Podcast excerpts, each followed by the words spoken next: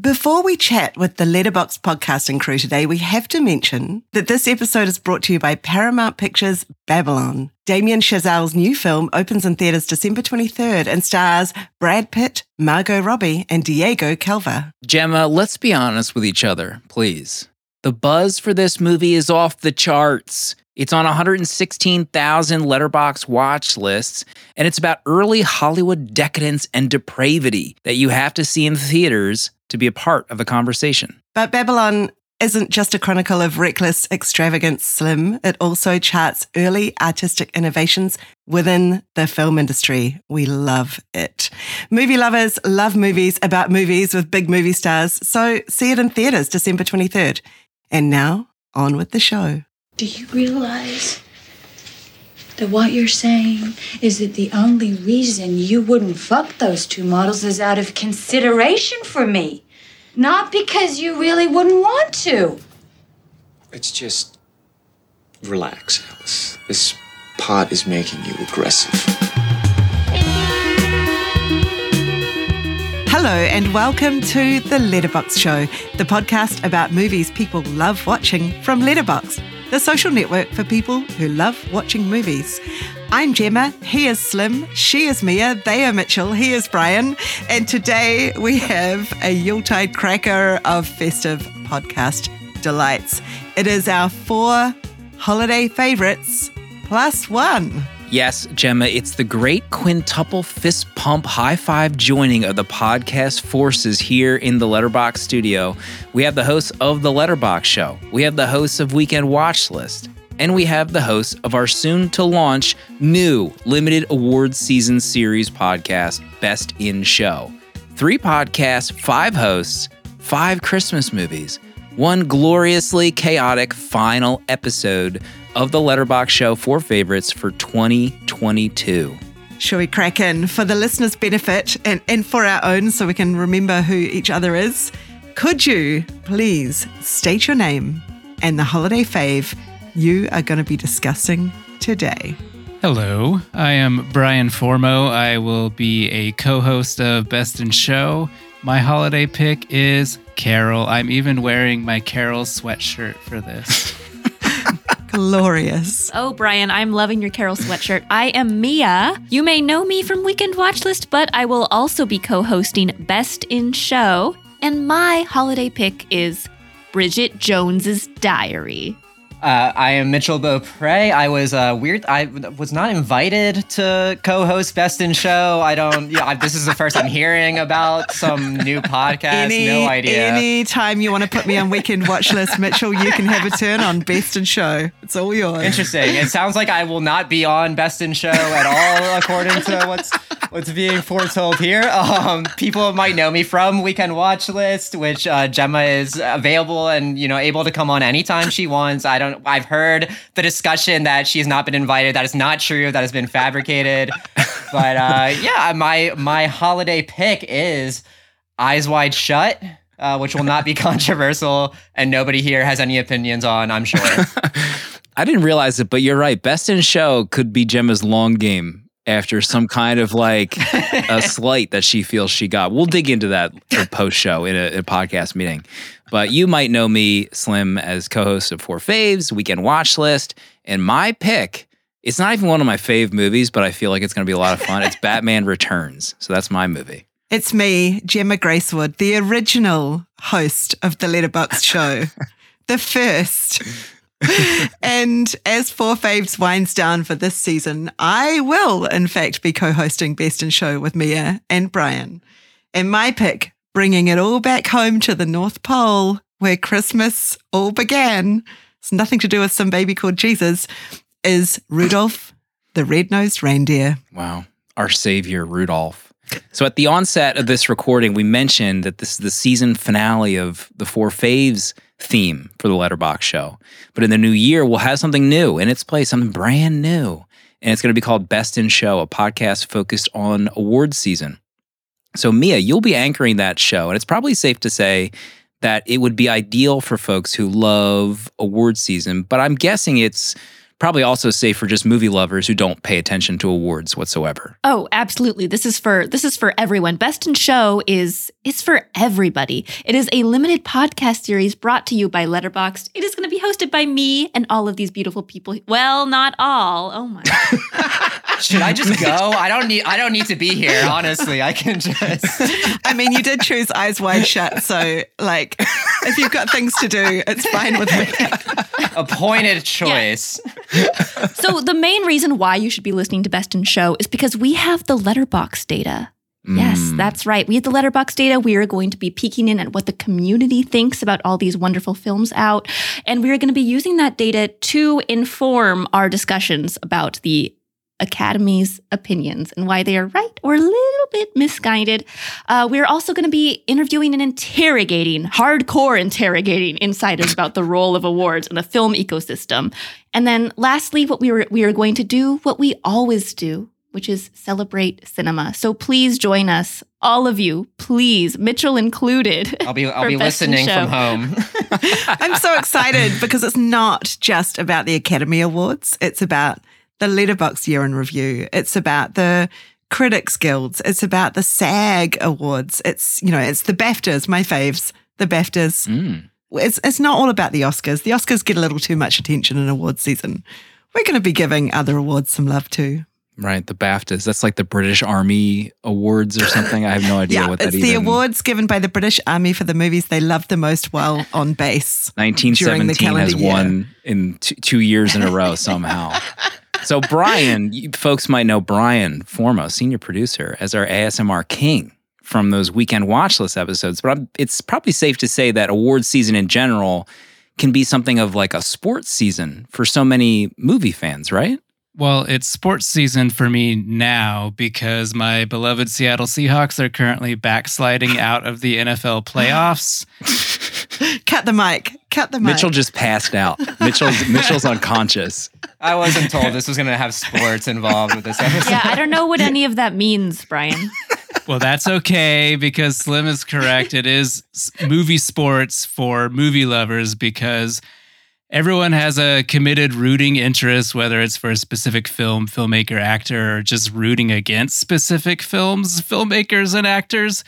Uh, and it is the length of a sports season. Basically, it goes on and on and on, and it either gives you a dopamine hit if your taste is vindicated at the end, or it makes you question how, why you spent hours and hours of your valuable time if it goes south. And as a sports apologist, I am a sports apologist. I can say that those are the exact feelings similar to sports. Uh, like at the end, you're like, why do I do this to myself? But you keep coming back every year with Mhm. with fresh hope and rooting on those you love. And one of the things I love the most about having Brian on the team is that he is already bringing the goods. We, just as a little taster, teaser, we can tell you that we have Roger Deakins coming up on Best in Show. No. True story. Deakins. People will finally be able to, you know, know the answer to does Roger Deakins, the mild mannered cinematographer, ever lose his rag on set? Oh. We're we're asking the hard questions on Best in Show, Wow. aren't we, Mia? We I are told you we were going to interrogate. It's like single lamp spotlight shining right in their face. It's a dark interrogation room. We have a good cop, a bad cop. It's intense. in Look, Mitchell. podcast. Mitchell might be feeling a little left out at this at this stage. So, Mitchell, No, never. is is Christmas your favorite time of year, and is it because of the amount of physical movies that get gifted to you?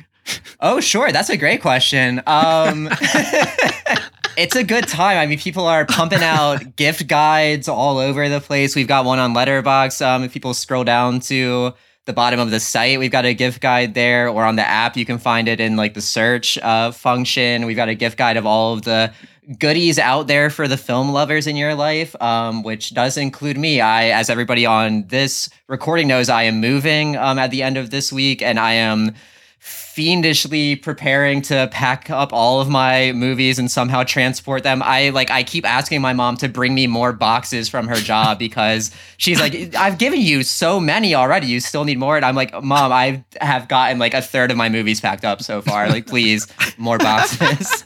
Do you know we learned last in uh, last week's episode of Four Favorites with Aaron Yap, our head of social, that he stores his DVDs in the order in which he purchased them. No. That's fascinating. so, Mitchell, I'm wondering in your new house how you are going to order your Blu-ray DVD collection. I, so I go. I'm I'm more boring with mine. I have considered lately. I've considered organizing it by label and by like release order of each wow. label. So like a section for like Criterions, a section for like Kino Lorber, a section for Arrow. But right now I just have it. I have all the criterions in one place. The criterions are alphabetically ordered, but sectioned by 4Ks and then regular Blu-rays and then DVDs. And then my other non-criterions are also organized alphabetically, first by 4Ks and then by regular Blu-rays and then by DVDs, but it's all alphabetical. And I will it is technically all alphabetical, but I at least like three times a day have a moment where I'm like, oh, that's not in the right alphabetical order. I messed that up. And then I have to like move something around. So it's kind of alphabetical. It's more or less alphabetical order. The intricacies of that rival Brian bringing up football for a second, I feel like, when you passed out. Brian could have easily passed out during that, but the the zany structure that you were setting up. I can, I can go. I can leave. I will. if I owned more than three DVDs, I think I would order them in order of most rewatched. That's. I mean, that's mm. also that's also good a good uh, good way to do it. Which, speaking of rewatchable movies, we're not wasting any more time today. We have no time.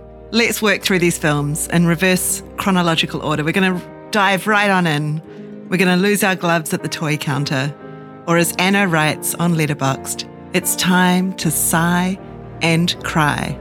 That's right, it is time for Carol. Step on down, Brian Formo, for Todd Haynes' 2015 Christmas masterpiece based on Patricia Highsmith's novel. 117,000 Letterboxd members have pressed the little heart for Carol. Maybe that's not enough. It sounds like a lot. I, I, I like. Well, I'll I'll be the idiot who said I've never watched Carol before this week. But there was a lot more hearts on the movie than I was expecting. Uh, incorrectly, obviously. Uh, but Brian, why did this jump to the top of your list for for your holiday pick? Gemma, you mentioned Christmas, but let's not forget New Year's is part of this as well. That is mm. when they first hook up. So it is the whole holiday season. Um, it's my favorite. My favorite. Uh, I should say on Best in Show, we do have some sighs and sound effects, and maybe we need a sigh in there. You can add that, Slim. Yes. Note to self: drop in, drop in sigh MP3 yep. file. but it's my favorite holiday movie because it's a poetic film first and foremost, and it has basically everything that I love about cinema in it, which is longing glances camera shutter closes, desire being known through your body posture, magnificent costumes, quotable dialogue. And I love that. Well, you already mentioned the gloves, but I love that the thrust of the film is uh, it is kind of psychological, granting the power of an object to do what the body wants. Um, and there is a cross between genres here too, because even though it's a melodrama, it also has some noir elements. So it just does a lot of things that I love about movies all together. And uh, I guess I should bring up the holidays and why I like it as a holiday movie as well. Um, I, in my formative years, I spent a lot of Christmases uh, outside the family or on road trips with budding new romances. So uh, this film is um, important for the holiday uh, the holiday experience where it's not like the agony of getting the family together, which is a lot of Christmas movies. This is very much about new beginnings, having hope. Uh, and it is important to to note that even though this is a period film, there is a hopeful ending. So, it, like the ending, the final shot makes my heart soar. And like, what else do you want from a Christmas movie? This is even though it deals with um, gay gay romance in a different time period it has hope at the end and it's gorgeous and beautiful and I love it. I love it so much that I made a I made sweaters for it. I don't do that. Mm. Mia, what about you? What are your thoughts on Carol? Oh, of course I love Carol. Oh, oh, of course. It's Todd Haynes. Portland's own Todd Haynes. You got Cate Blanchett, you got Rooney Mara. You know, I care I'm very cast oriented in Mhm. in my film selection. So I mean, you have Kyle Chandler there as well. Coach Taylor. Coach exactly. Speaking of Portland, you have Carrie Brownstein. The moment when Carrie Brownstein from Sleater-Kinney like appears at the party, I was like, what? How did this film just get a thousand percent better? They did that for the lesbians. Like truly, like this is a movie that knows their audience because Sarah Paulson's in there? He's Sarah Oh, Paulson's yeah. there. Exactly, exactly. Oh my god, yeah. I I love Carol for its impeccable casting and performances. That that's my mm. main that's my main reason. Yes. Jay has this movie logged 11 times. I'll read the first one from 2015. Do yourself a favor and watch this film and be saved. One of the best movies of 2015 and one of the best romance films I have ever watched. Carol delivered intense feelings in between subtle glances, touches, and wordless yearnings without being sappy and nauseating. Whilst painting a charming imagery of the 1950s, every scene was breathtaking. Without being political, Carol is evidence that love is a universal feeling regardless of orientation. What a review from Jay. But Jay's 11 times doesn't come close to matching EC's 164 ah! times. Oh my gosh. What are we doing? what are we doing? I mean, look, it's all in Ryan Moncrief's short and perfect review. Most of my favorite Christmas movies are like this about how cold, dark, and horny the winter is.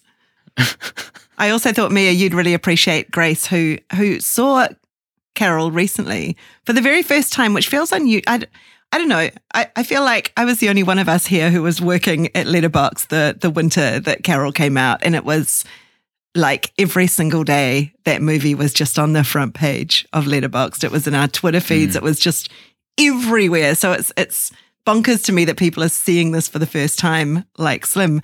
But uh, Grace saw it at the cinema. I mean, how fantastic to be able to see it on the big screen and writes. You'll love this, Mia. They also played the Tar trailer before the movie. And as a Cate Blanchett enjoyer, I was living my best life. Lydia Tár is so different from Carol. she and Carol, I I want them in a room together. I do feel like the the the the first dinner with the celloist is a nod to the diner scene in Carol for for sure. Where that's Oh. when Carol is sussing out whether Rooney Mara is maybe which which way she swings, which is the Oh, you mean way when that, Lydia Tár says to Olga, "Do you mm-hmm. do you like fish?" Which I have to uh, I have to note that Gemma had to explain what that meant to me. oh my god, baby Brian. Brian Formo, is it true that you have done film tourism in the name of Carol the movie?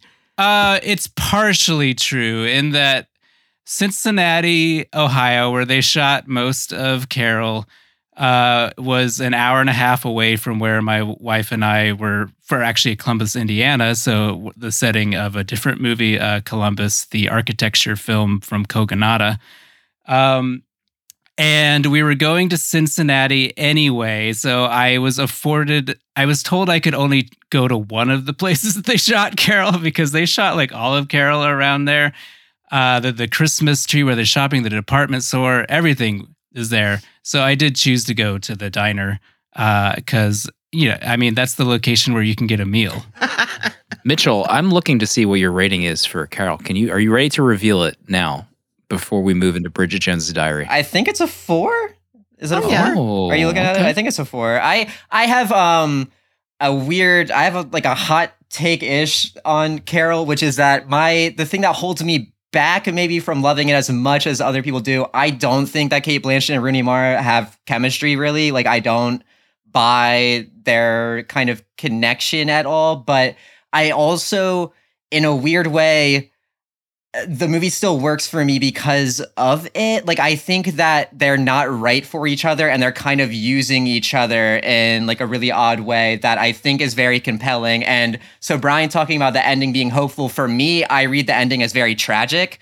Um, but I also that's like just me in my own world making up my own Carol theories that are clearly not what everybody else gets out of the movie. But I like it still works for me, um, but just in, in a different kind of way. I like it. My mom fell asleep in the theater um, when we saw it, but I also I blame that because we double billed it. We saw the Danish girl first, so I think my mom was just kind of worn out by the Danish girl and fell asleep like 20 minutes into Carol. Oh, What a double bill. And I was like, you, you slept during you slept during the better one. You you made the mis- you should have slept during the first one. Also, c- c- careful, Mitchell, because uh, I am going to be the biggest Eyes Wide Shut defender on this podcast, but I don't know. The four stars for Carol don't believe in their love.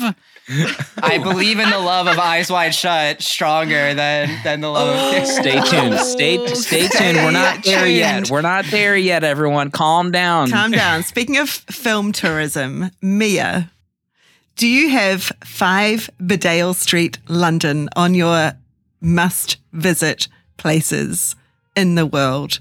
It is the location of the Greek restaurant in Bridget Jones's diary. Oh my god, that needs to be a historic landmark. Like this is where Mark Darcy and Daniel Cleaver fought to the death over Bridget Jones. um, no, I need to visit there. I'm actually I I've been visiting Hugh Grant rom-com locations. I'm in New York right now. And I've I've been to a couple places that he goes to in music and lyrics. So yes, that is very much up my alley. Hee hee hee. But we are not here to talk about music and lyrics, my favorite movie in the world. We're here to talk about my other favorite movie in the world, Bridget Jones's Diary. Yes, any Bridget heads in here? It's like Mia just kicked the door down to a party that was dead, and she's here. trying to amp everybody up to go another round. It's raining men. Kick, Where my Bridget kick it bitches at? Okay, I'm gonna, I'm gonna, I'm gonna kick this off. This is 2001. It's based on Helen Fielding's brilliant novel, directed by Sharon Maguire. I'm gonna kick it off with a review on Letterboxd from Phoebe. Hugh Grant rowing a boat, saying "Fuck me, I love Keats," and then emerging from a pond in a wet button-down shirt with a wilted cigarette in his mouth is the female gaze. Mia, your comments. So this was the first R-rated movie I ever saw in my life. Um, because I I like begged my mom, who's also a fellow Hugh Grant freak, um, because she did this to me. She gave me the disease by showing me music and lyrics at a young age, and then that made me go like, I need to see every movie made with this man. So yes, I agree completely, Phoebe. this is this is legendary. I mean, his look. He's got the floppy hair. Mhm. He's so suave. I mean, okay, I'm I'm actually very curious um, to know who here are you team Mark or Daniel? I'm just going to reply in the words of another Letterboxd uh, member, Clarko. If this was a Gen Z movie, she could have both. Oh my, So Why true. not both? My yes. heavens. Why not both? Why not both? my heavens! I mean, if this was a if this happened today, I feel like Hugh would Hugh would be suffering a lawsuit at some point from the HR department uh, for the texting. There's some the emails that, they are shared doing. that would be that would be Yeah. stored and and read Yeah. in some sort of They would be deposition. printed out. They, some would be redacted by the legal Let's team go suing. round the group. Okay, okay. I'm going around the group of men. If you had to choose between Mark Darcy and Daniel Cleaver, Brian, Neither. I would stay, I would stay single. I think I think that Colin Firth is so boring in Bridget Jones. I'm sorry. Yes, and he Hugh- is. and- no, and- I agree. And and Hugh, Hugh Grant is a rat, so she yeah, she needs to actually okay, I'm gonna I'm gonna choose Dolly Wells. That's who I am choosing. oh yeah, nice. I was gonna say I'm I'm 100 percent team Jim Broadbent. yes, That's an excellent team to be on. Choose her Sweet dad. man. Yeah, why not? Yeah. Listen, Brian. Wait, yeah, now I'm realizing. Listen, listen. I'm coming in with the hot takes all episode long. This I is give why the people Mitchell's what they not on. Best in Show. The takes are too hot for that weekly show. It can't be contained. They believe in the love between Bridget and her father, but not Carol. Lydia and Tár did nothing wrong. I'll say it here. I'll say it here. Speaking of emails, speaking of Yeah, speak, so true. So I, I, true. I'll, say that Colin Firth is he's a wet sock in this movie. He's got Mm-hmm. nothing going on. He's a zilch. Uh, Yeah, but- Hugh looks tremendous. He's a zilch. I love Renee. I think she's great in this. This is for, uh, shocking. First time watch for old Slim here. Another first time Wait, watch. I've avoided this one for years. And I had a lot of fun. and- I thought it was very funny. Um, I did not see anything in Colin. I want Colin to just be shipped out, gone. He needs to. He's got nothing going on. Take your I mean, jumper he's, he's and played go. by a, a- he could be replaced by a broomstick in the first three quarters of this movie. You know, like he's got nothing. What, what, what would ever what would ever attract you? Okay. Slim, I'm going to give you a little bit of history just to give you some context. I don't think it'll change your mind, but I think it matters. I am old enough to remember the first time we all were introduced to Colin Firth as a sex pot. 1995, he played Mr. Dar- the Mr. Darcy, Pride and Prejudice BBC adaptation, in which he appears wet in a lake in a see-through white cotton shirt. It is it is a moment like the moment in the pond from Room with a View. It is it was all that anyone talked about for several years. And so the casting of him as a different Mr. Darcy, albeit a buttoned up one, it was very, very, very deliberate and is part of the reason that people went in droves to Bridget Jones's diary and it made squillions, $280 million worldwide at the box office. I'm also old enough to remember the controversy when Renee Zellweger was cast as Bridget Jones because it was shocking that it was a non-Brit. And everyone was like, how's she going to hmm. do the accent? And also, she's tiny and Bridget Jones is fat. She's a heffalump. She's giant. She's as big as the whale. Oh my God, what's she going to do? And the terrible, horrible years where we had to suffer every second goddamn tabloid reporting on Renee Zellweger's weight loss regime after gaining a hundred million pounds to play Bridget Jones. Oh my God, what a fatso. Uh, yeah, anyway, so there's just a little bit of history for you. He's still he's still a broomstick. in my mind. Can I toss out a, a, a sexy Colin Firth recommendation that's before Please, God, yes. 1995? Oh, I thought you were going to Yeah. say it's it's the one with Stanley Tucci cruising No, around it's the uh, cru- cruising around the countryside. That's a good Supernova, you know I saw a good that. movie. direct to video uh sexy movie called Playmaker. I'm mentioning this because it is uh it's a, it's a it's a great erotic thriller, but also it's going to really spice up our thumbnails when we when we drop the movies mentioned in this episode. But yeah, Col- Colin Firth, 1994 in Playmaker. You can't tell if he uh Adding to watch list right this second. Does it make it to Slim's man ass list? Uh, actually, I, I I believe there's a shower butt. Hmm? I believe there's a shower butt for him. Need that shower butt. Okay, Mia, it. finish us off. Bridget Jones's diary, top three moments. Obviously the fight scene. We're gonna have to talk about that in a moment. But I also need to say something something controversial. Is it that Cate Blanchett and Rooney Mara did not have chemistry in Carol? Yeah. That's exactly because that's, what I'm that's say. already been said, Mia. Somebody already got it before you. Everybody watches Love Actually around the holidays for their Hugh Boo. Grant thing. I know. Well, Gemma, that's exactly what I'm about to propose. Is that we replace Bridget Jones as the Hugh Grant holiday movie Agree. instead of Love Actually. Hard Um, agree. This is just so much more fun. It's like Love Actually is a disease. I watch it, I keep watching it, and I don't like it every single time. I'm like, this is terrible. But I like trick myself. I'm like, maybe, no, this time I'm actually going to really like it. Like, this time it'll be really good. No, it never is. But Bridget Jones, every time I watch it, I am enraptured. So that is my proposal is Okay. that we, we, this is the new holiday movie because also like we mentioned with carol it also begins on new year's day technically it's technically new year's is when she meets colin firth in the reindeer jumper so it's post christmas anyway so it has all of the holidays and that's why it's perfect We'll we'll take this comment under advisement. I agree. Okay. I accept. Thank you. Um, and now I just need to say that the fight scene is my favorite fight scene in history because they improvised it. Hugh Grant and Colin Firth No. did. Did you know this? It looked improvised. yeah. Well, obviously those boys have never fought in their lives. Yes. They're posh boys. Um, so they just like made up on the spot how they would fight. And I think it was very accurate. It was very sad to watch, which I like when men are pathetic in the name of women. It's amazing. I just looked on our uh, a run sheet and I see the eyes wide shut is next. So Mia, can you tell me another 10 to 15 things you love about Bridget Jones's Diary. I don't appreciate what's, Yeah. what's happening. 1999, Eyes Wide Shut, Stanley Kubrick, The Legend, 4.0 average. This is Mitchell's pick for the holiday faves. Let's see it. Let's see what the synopsis has to say about this. After Dr. Bill Harford's wife Alice admits to having sexual fantasies about a man she met, Bill becomes obsessed with having a sexual encounter. He discovers an underground sexual group and attends one of their meetings and quickly discovers that he's in over his head. How many times did they have to say sexual? Yes. is- no. My God. Uh, so this is Mitchell's pick. I watched this for the first time a couple years ago, and I remember hearing about this movie as a kid. And in my head, it was like Tom and Nicole join a sex cult, and things get crazy. And that was not really the case. So Mitchell, why pick this one for your holiday fave? Well, why not, Slim?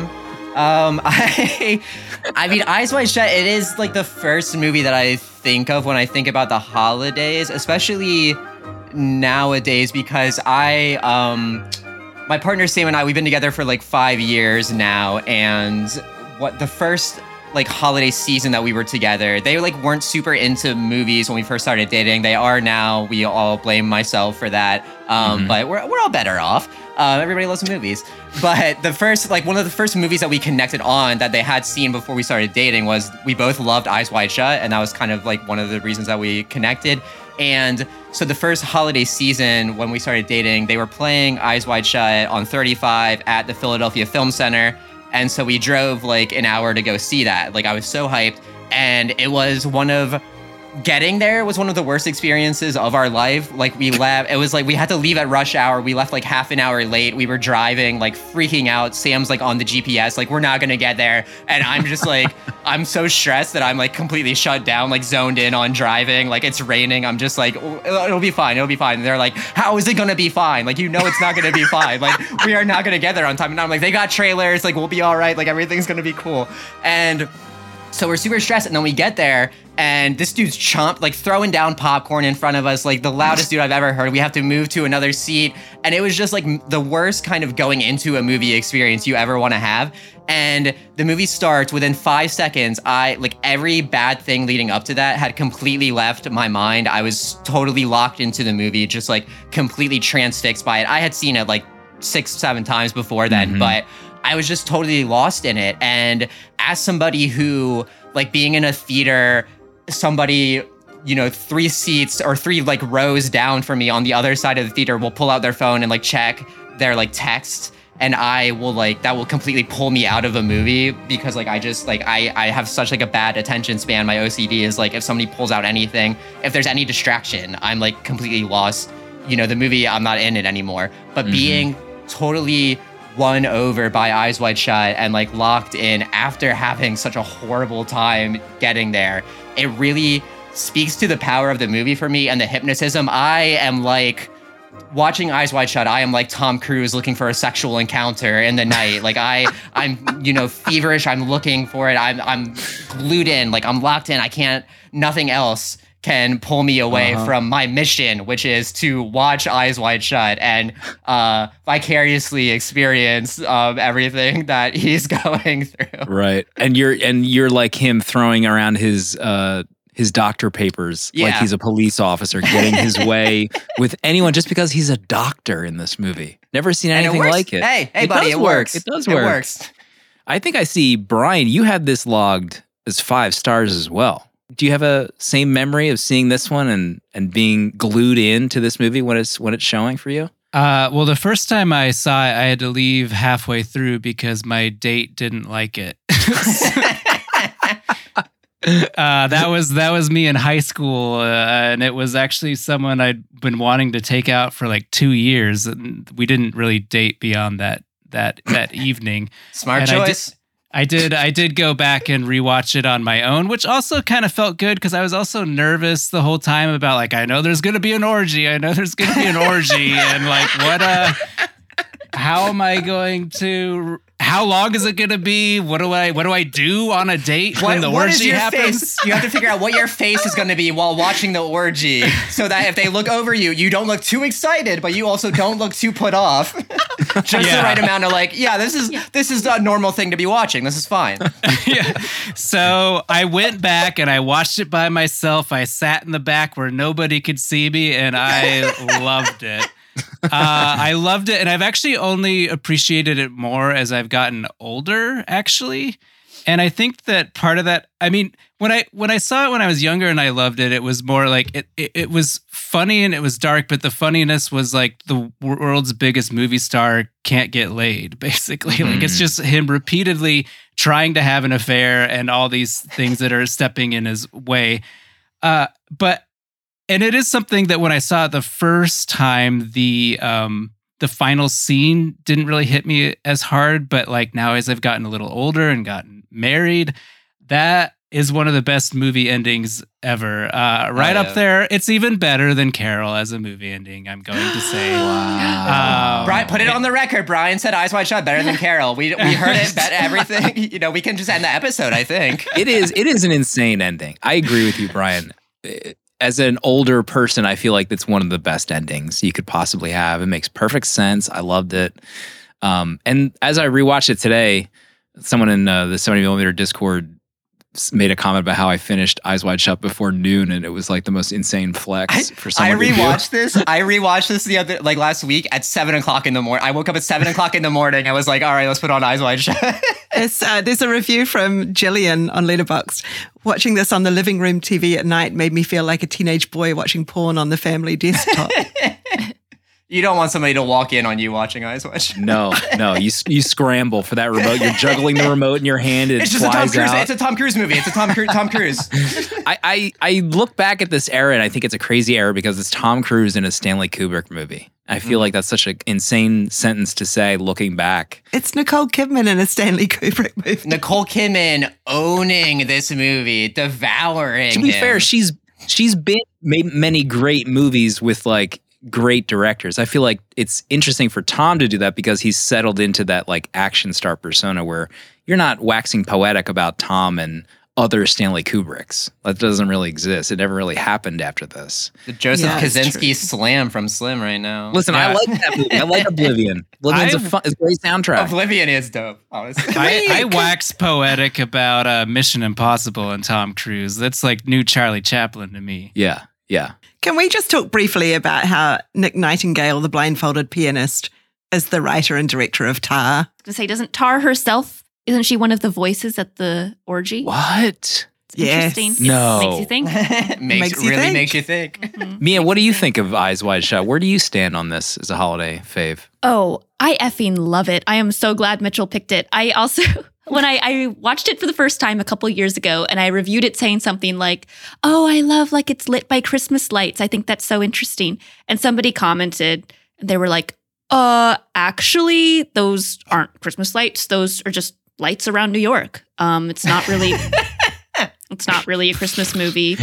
It's, I was like, what are you talking about? So then it, but it, I was like younger, so it gaslit me into thinking like, oh my God, Oh. I'm wrong about Christmas lights. I don't know anything about Christmas lights.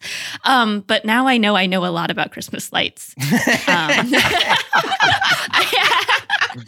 and that's how things have changed. It's like when it's like it's like being in class, eh? And, and the teacher's like, "What's two plus two? And you go four, and they go, "Are you sure?" And you're like suddenly second guessing yourself about things you actually know to be true. Like Eyes Wide Shut is a Christmas movie. Shut Where's up, that Film Bros. Yes. dweeb now? Honestly, Where's, I what's he- know, I what know, are they doing now? Let's go find them. I know you're friends with Demi Adejuyigbe, and so I was wondering if you were one of the people sitting next to him when he wrote this review of Eyes Wide Shut. Last scene made me horny. Wow, wow, we were. Sorry to the friends I watched this with who are still next to me, and will have to learn that from reading this review. Yes, I was there. Uh, yes, Oh. I was absolutely there. Well, we both were like, oh, that is a hot ending. So don't worry, I was right there with him. But yes, we did we did watch this around the holidays. Um, I think two years ago together because it's the perfect Christmas movie. You're goddamn right. I also is this is this Demi's review also Kidman should have gotten an Oscar for her stoned monologue alone. Same, same review. Yeah. Correct. Absolutely, And he is correct. Absolutely agree. Yes, it's Yeah. not I the mean, pot. she's, it's she's you. got an Oscar for a lot of things, but yeah, it's not the pot, it's you. Should should have a trophy. Should Tom have got a do it? trophy oh. for this movie? Should Tom have gotten one? I think this is one of the things that I love so much about Eyes Wide Shut is that it is taking like both of their personas at that time. Like like Kidman has this reputation as being very chilly, very you know venomous, and Cruise has this persona of like him putting on airs a little bit and like making himself like puffing his chest out, you know, being the biggest movie star in the world when he is a very small man and like the the see the constant like people um diminutizing him the the the frat boys who bump him on the Yeah. side of the on the sidewalk and you know are calling him gay slurs and everything like it feels like Tom Cruise being cucked for you know 3 hours and it feels like that's like such a great uh, like a meta kind of commentary on where both of them are at, what people like the public's perception of them is, and I think they both you know lean into it in really wonderful and exciting ways. Which I'm old enough to remember also like the early, early mo- movie internet around this movie was also doing that to them as a couple. Like the gossip around this movie and like teaching Tom Cruise how to have sex and the reason why quote unquote Harvey Keitel was fired, etc. It was a wild time to be online uh, and and interested in in film because the the the the gossip on this was insane. The hot goss. If you want more hot goss, you got to check out Best in Show. Which, by the way, I think a preview episode will So be coming in, in your podcast feeds very soon. Wait, that's the that's the trailer now. It is time to turn to what Sam Kirchoff on Letterboxd calls the only Christmas movie that matters. Or, as Adam L. writes, Batman forced to work over Christmas, just another night at the billionaire's masked sex club. This would make a good double bill with eyes wide shut. Wow. We are, of course, talking about Slim's best of fave for this episode Tim Burton's 1992 camp masterpiece, Batman Returns. I mean, can you imagine Tom Cruise in the Batman costume in this movie? He wouldn't be in able to see. it. It'd be towering over him. Can I? Yes. Will I? No. uh, I so we were talking about choosing the faves, and I my Christmas my real holiday faves are Christmas Vacation is one of my favorite movies. Uh, it's a Wonderful Life, obviously, but those have been covered at some point or talked about on the podcast already. And I actually watch Scrooged every year with my wife Amanda with Bill Murray. And I have like a running joke that that movie just gets worse and worse every year, even even though we It's gonna, gonna be especially worse this year after Yes. some stuff has come out about yes. him. I mean, there's a lot of great scenes where he just falls on his ass. It's very funny. So if people are in- interested in that. And then and then we talked about maybe like doing a troll pick, like Die Hard. And I, I every time someone you know rubs their elbow, like Die Hard is actually the best Christmas movie. You know, their eyebrows go up like Jack Nicholson, waiting for you to react to it. But Batman Returns. I felt like might be a fun discussion because we don't often cover Batman movies on this show unless I bring it up like a dullard. Um, and this is not even really one of my favorite Batman movies. Uh, the first one is my favorite.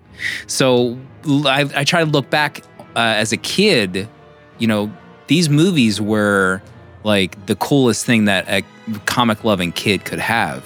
Like a, a big screen Batman movie, and it's at Christmas. So in my head, I'm getting a new set of toys. Like, oh God, Batmobile, maybe with some snow on it, or some kind of Bat cave with snow in it. You know, Batman costume. He's got to wear some kind of thermo suit. So looking back at my childhood is one of the reasons why I like watching this movie because it had so much of that different era in my life of reading comic books, but getting the toys, um, and having the movies be the main outlet for some of the stuff that is now exists in many forms, like television, HBO, whatever. You can get it anywhere. But one of the things now I look back on this movie as an adult is it's such a strange thing to exist now, like that this movie exists with Michelle Pfeiffer in it and Danny DeVito. Michelle Pfeiffer is probably, uh, maybe not probably, but the best thing about this movie by far. Hell It's, it's like her movie and everyone else is just in it. Christopher Walken, I love. I was going to say, Christopher Walken with eyeliner gives me funny feelings. Christopher Walken is so bizarre. This is probably my first Christopher Walken movie.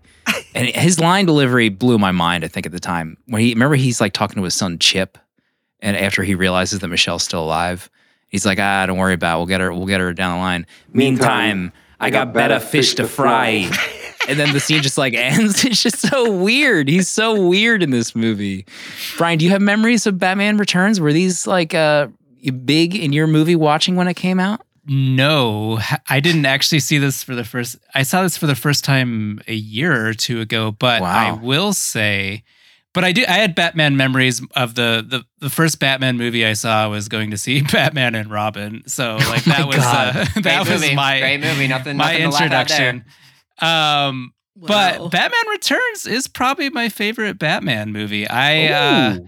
th- Mhm. I I I just uh, love how horny it is, and like I'm just gonna come out and say it. Like, and also like we we I didn't realize this until uh, we started talking. We all chose very horny movies, except except for Gemma.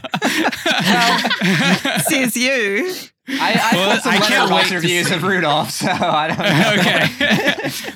I I can I can well that one I saw as a kid, so I can't see the horniness, but I can be convinced that there's horniness in Rudolph the Red-Nosed Reindeer. But Batman Returns is so much fun. It doesn't take itself seriously. I love how dark it is. Michelle Pfeiffer is great. Uh Danny DeVito, I can't believe I'm the first person to mention Danny DeVito in this because I feel like he makes the movie in my my opinion and like there's so many non sequiturs but his delivery is perfect every every time. He's ping-ponging from so many different thoughts from parasols as sex toys to uh uh the the the pussy he's looking to see to registering people to vote just like every uh he's just all over the place. Danny DeVito Penguin versus Colin Farrell Penguin. Go.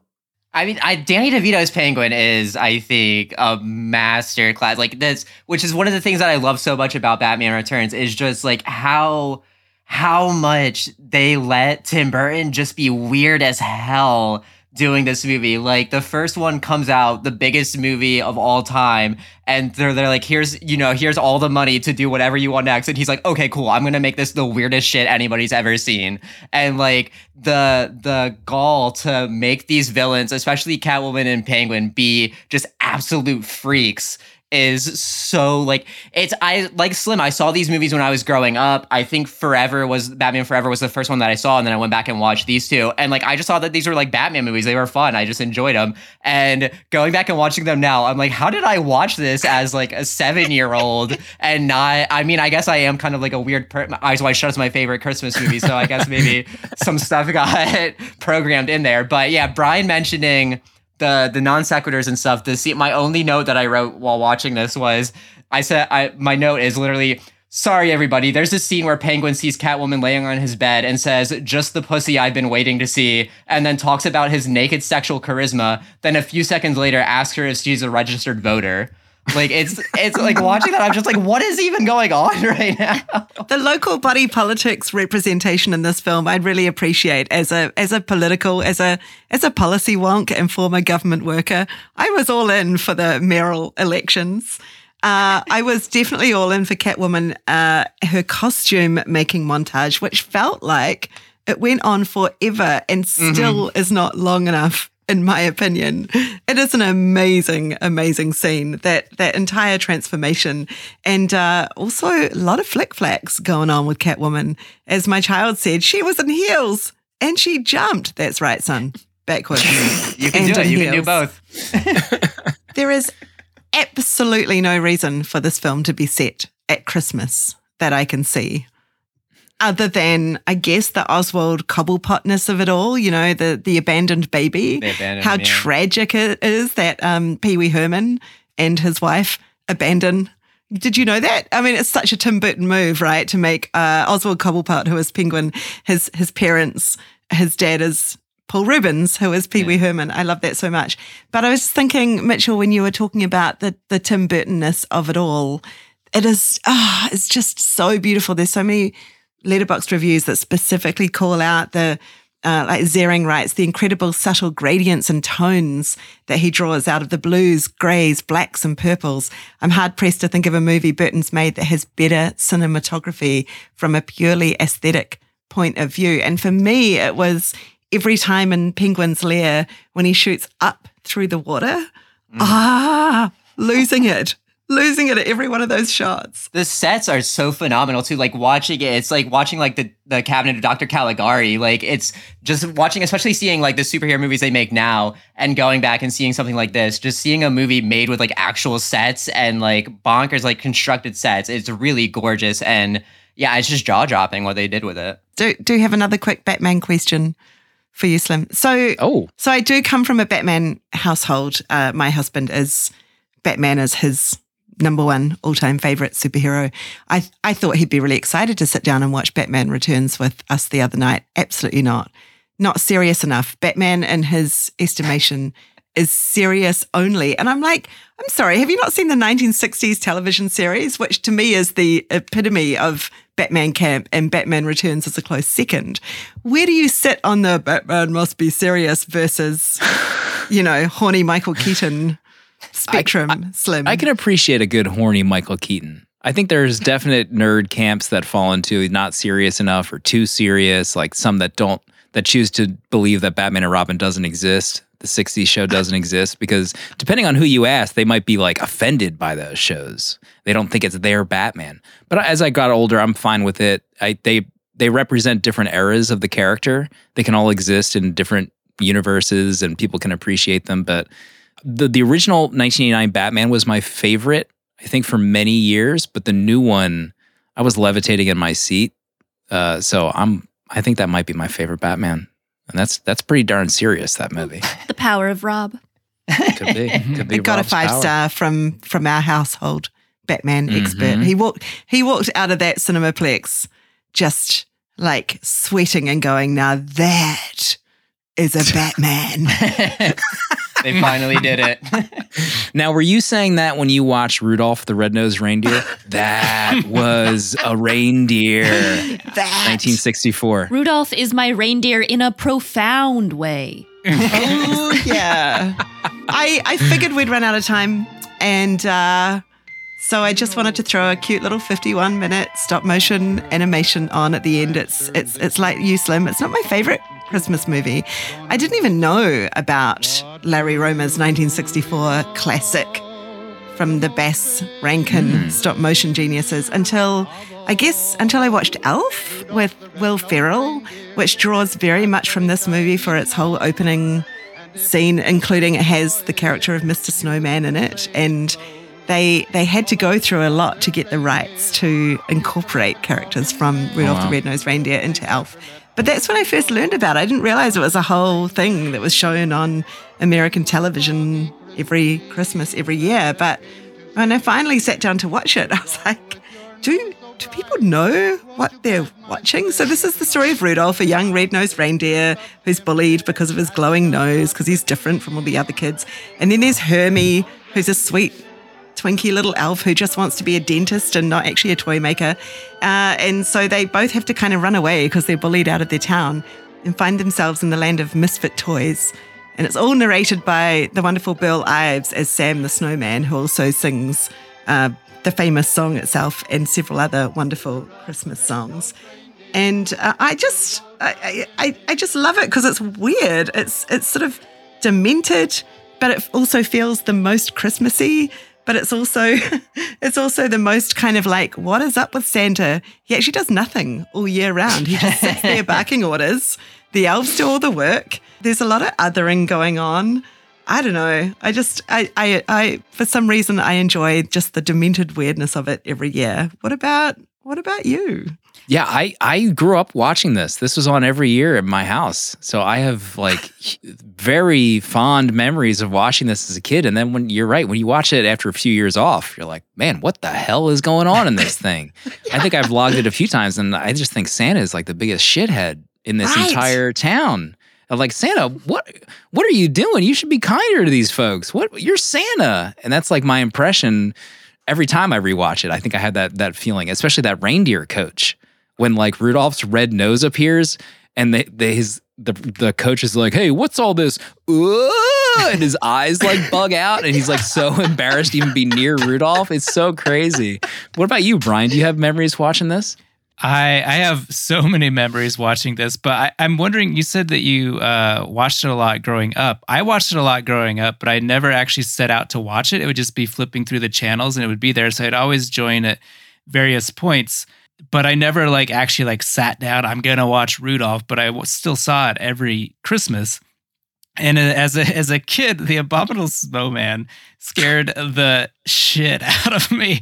the The commercial breaks were always timed at the scariest parts, and I would always be like, I don't know if I can. Even though I, I'd seen it, I'd seen it at this point a couple times. Like, I don't know if I can handle this. Uh, I was a big scaredy cat as a, as as, as a kid, um, but uh, the abominable, and I like that he was uh, redeemed a little in the end. It's although so it, funny because the abominable snowman is the plushie I would want from this. But but you know it's terrible because Hermie's, this little elf who wants to just be a dentist, and he ends up, sorry spoilers, pulling all the teeth from the abominable snowman. I'm like, what kind of? I'm never going to you. No appointments for me, thank you, Hermie. My teeth are fine. This review on Letterboxd from John, who said the elf dentist removed the abominable snowman's teeth a little too quick and slick for my liking. Would avoid that dentist at all costs. But also Kayt, who gives the film five stars. Everyone at the North Pole said, We can excuse homosexuality, but we draw the line at dentistry. like they're fine with Hermie until he says he wants to be a dentist. Mia, what about you? Abom- abominable snowman plushie or not? I was so scared of the abominable snowman. I also grew up watching this um, on like the ABC Family 25 Days of Christmas thing. And um, yeah, I was very scared when he does the roar thing at them and then it cuts to commercial. Yeah, that, I, I actually understand that completely. I remember this vividly. Um, yeah, this I I always watch this one. It was probably in my top three of like the stop motion Christmas ones. I really like the Year Without a Santa Claus because it has the Heat Miser Snow Miser song. Do you remember? Oh. And you That get rid of that Santa for a year. Screw that Yeah. guy. well, that was that's also where Santa's being Santa's clinically depressed. That is the plot of that special. Probably So because I he think realizes he's a big jerk. Like, that's why he's depressed in this movie. He's such a weirdo in this. the Santa storylines that they come up with for these, where they yeah they make him really mean or depressed. It's interesting. Um, yeah, I love Rudolph and I love that gay little elf. Oh, That's, yeah. that's my But- quote. You can quote me on that. hey, but look, if I had to pick, I would say a Muppet Christmas Carol every time. And if I could Oh. just take a moment to call out a beautiful journal story that we have on Letterboxd right now, a wonderful piece by Aimee Knight, who's a who's as big a Muppet fan as I, interviewing Brian Henson, uh, Gonzo's uh, assistant, Dave Goelz. And none other than Slim's and my favorite movie composer of all time, Phantom of the Paradise's songwriter and the Muppet Christmas Carol songwriter, Paul Williams. And that is on our site right now. Rizzo the Rat, all the way. So Rizzo was a star. Do you think Paul Williams was the, the sex cult in Eyes Wide Shut? Yes. I don't know. Is that really a question? I don't. It was sponsored by Swan Records or whatever from Kansas. Before we go, we're not going to end it on orgy talk. Uh, this is people are going to be listening to this with their families. Uh, Mitchell, you had mentioned that you had a fun story watching Rudolph the Red-Nosed Reindeer. What was that? Well, I mean, don't say we're not going to end it on orgy talk too quick there. You don't know what the story is. Um, my friend Daryl wrote a review that said, watching Yukon Cornelius lick his pickaxe constantly was a defining moment for young gay men everywhere. So I think I think there's plenty of horny going on all over this movie. But you know, this was actually my first time uh, watching this movie. Like I, I guess I'm the only one who hadn't seen Wow, this as a wow, kid, wow. but the this was the bane of my existence for many years working at uh, Movie Stop, the movie store that I worked at when I was like 19 to like 24 because we had a uh, DVD that we played on a loop that was just like 20 movie trailers on a loop. So it would play for like an hour and then it would just repeat and play for another hour. And it was, you know, the new releases, whatever, whatever. And every single holiday season for November and December, the DVD would just be like the Christmas, all of these ones like on loop over and over again. So I had to see over the course of four years the trailer for Rudolph the Red-Nosed Reindeer at least like 500 times. Oh and God. so I watched this because it is my job. I watched it out of respect for everybody here. I wa- I watched the whole thing, but it felt like I was having some sort of war flashback the entire time watching it. It was it was a lot for me. I heard I heard all the songs. I learned about the nose. I you know I could have gone into this having no idea what this nose was about. What does that mean, red nose? But th- I was in the trailer. I saw I saw everything, the whole plot. I can't believe they gave away that he is they a told red me nose all about trailer. his his encounter, his you know desperate search for a sexual encounter. Everything. It was all in the trailer. The uh, Island of Misfit Toys could easily be the Sex Club and Eyes Wide Shut. Could Oh, easily be Penguin's Lair. Could easily be the Diner and Carol. I mean, I'm I'm I'm I'm putting the links together. It's all Let's connected. just say it's all connected. It's all connected, and it all comes back to Lydia Tár. yes. Everyone just wants their uh their uh, sock stuffed. Jesus Christ. Brian. Guests today were Mia Vicino, Mitchell Beaupre, Brian Formo, Slim, and me. Thanks to our crew Jack for the facts, Brian for booking and looking after our guests, Sophie Shin for the episode transcript, Sam for the art, and to Monica for the theme music. And also, because this is the last Letterboxd show Four Favorites for 2022, to Linda Moulton, our earlier booker. We love you, Linda. We miss you. This podcast will be back after the Academy Awards. Until then, you'll still be able to hear all five of us in various groupings on Weekend Watchlist, our weekly look at what's streaming and screening. And not just that, Gemma, and our new limited series podcast, Best in Show, led by awards season enthusiast. It'd be great if that was an official job title. Yeah. Mia Vicino and her Best in Show besties, Brian and you, Gemma. I hear you have some pretty hot Academy Award winning guests already lined up, so I'm excited. Please consider leaving us a review on Apple Podcasts as it helps spread the word about the show. And you can also rate us on Spotify. And you can always drop us a line at podcast at letterboxd.com. We love mail. We've gotten a few of them already. Very kind emails. Yeah, we got an email from Sasha this week. I love listening to this podcast. It's so great to hear the four favorites of different notable people. And as someone with an oversized watch list, I oh, also love the weekend watch list episodes, so I can add even more movies to my watch list. The show's so great. I really look forward to every episode. So thank you for doing it. Thank you, Sasha, for writing to us. What a kind email. The Letterboxd Show is a tape deck production. Merry Christmas and goodwill to all men and women, as the great Michael Keaton once said. Oh, Merry Christmas, Slim.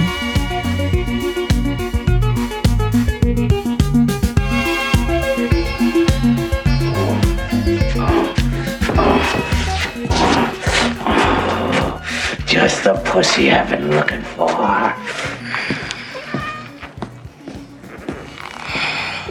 It's chilly in here. I'll warm you. Down, Oswald. We need to talk. You see, you and I have something in common. Sounds familiar.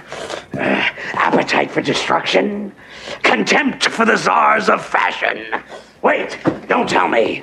Naked, sexual charisma. This, this, this is a Tape Deck podcast.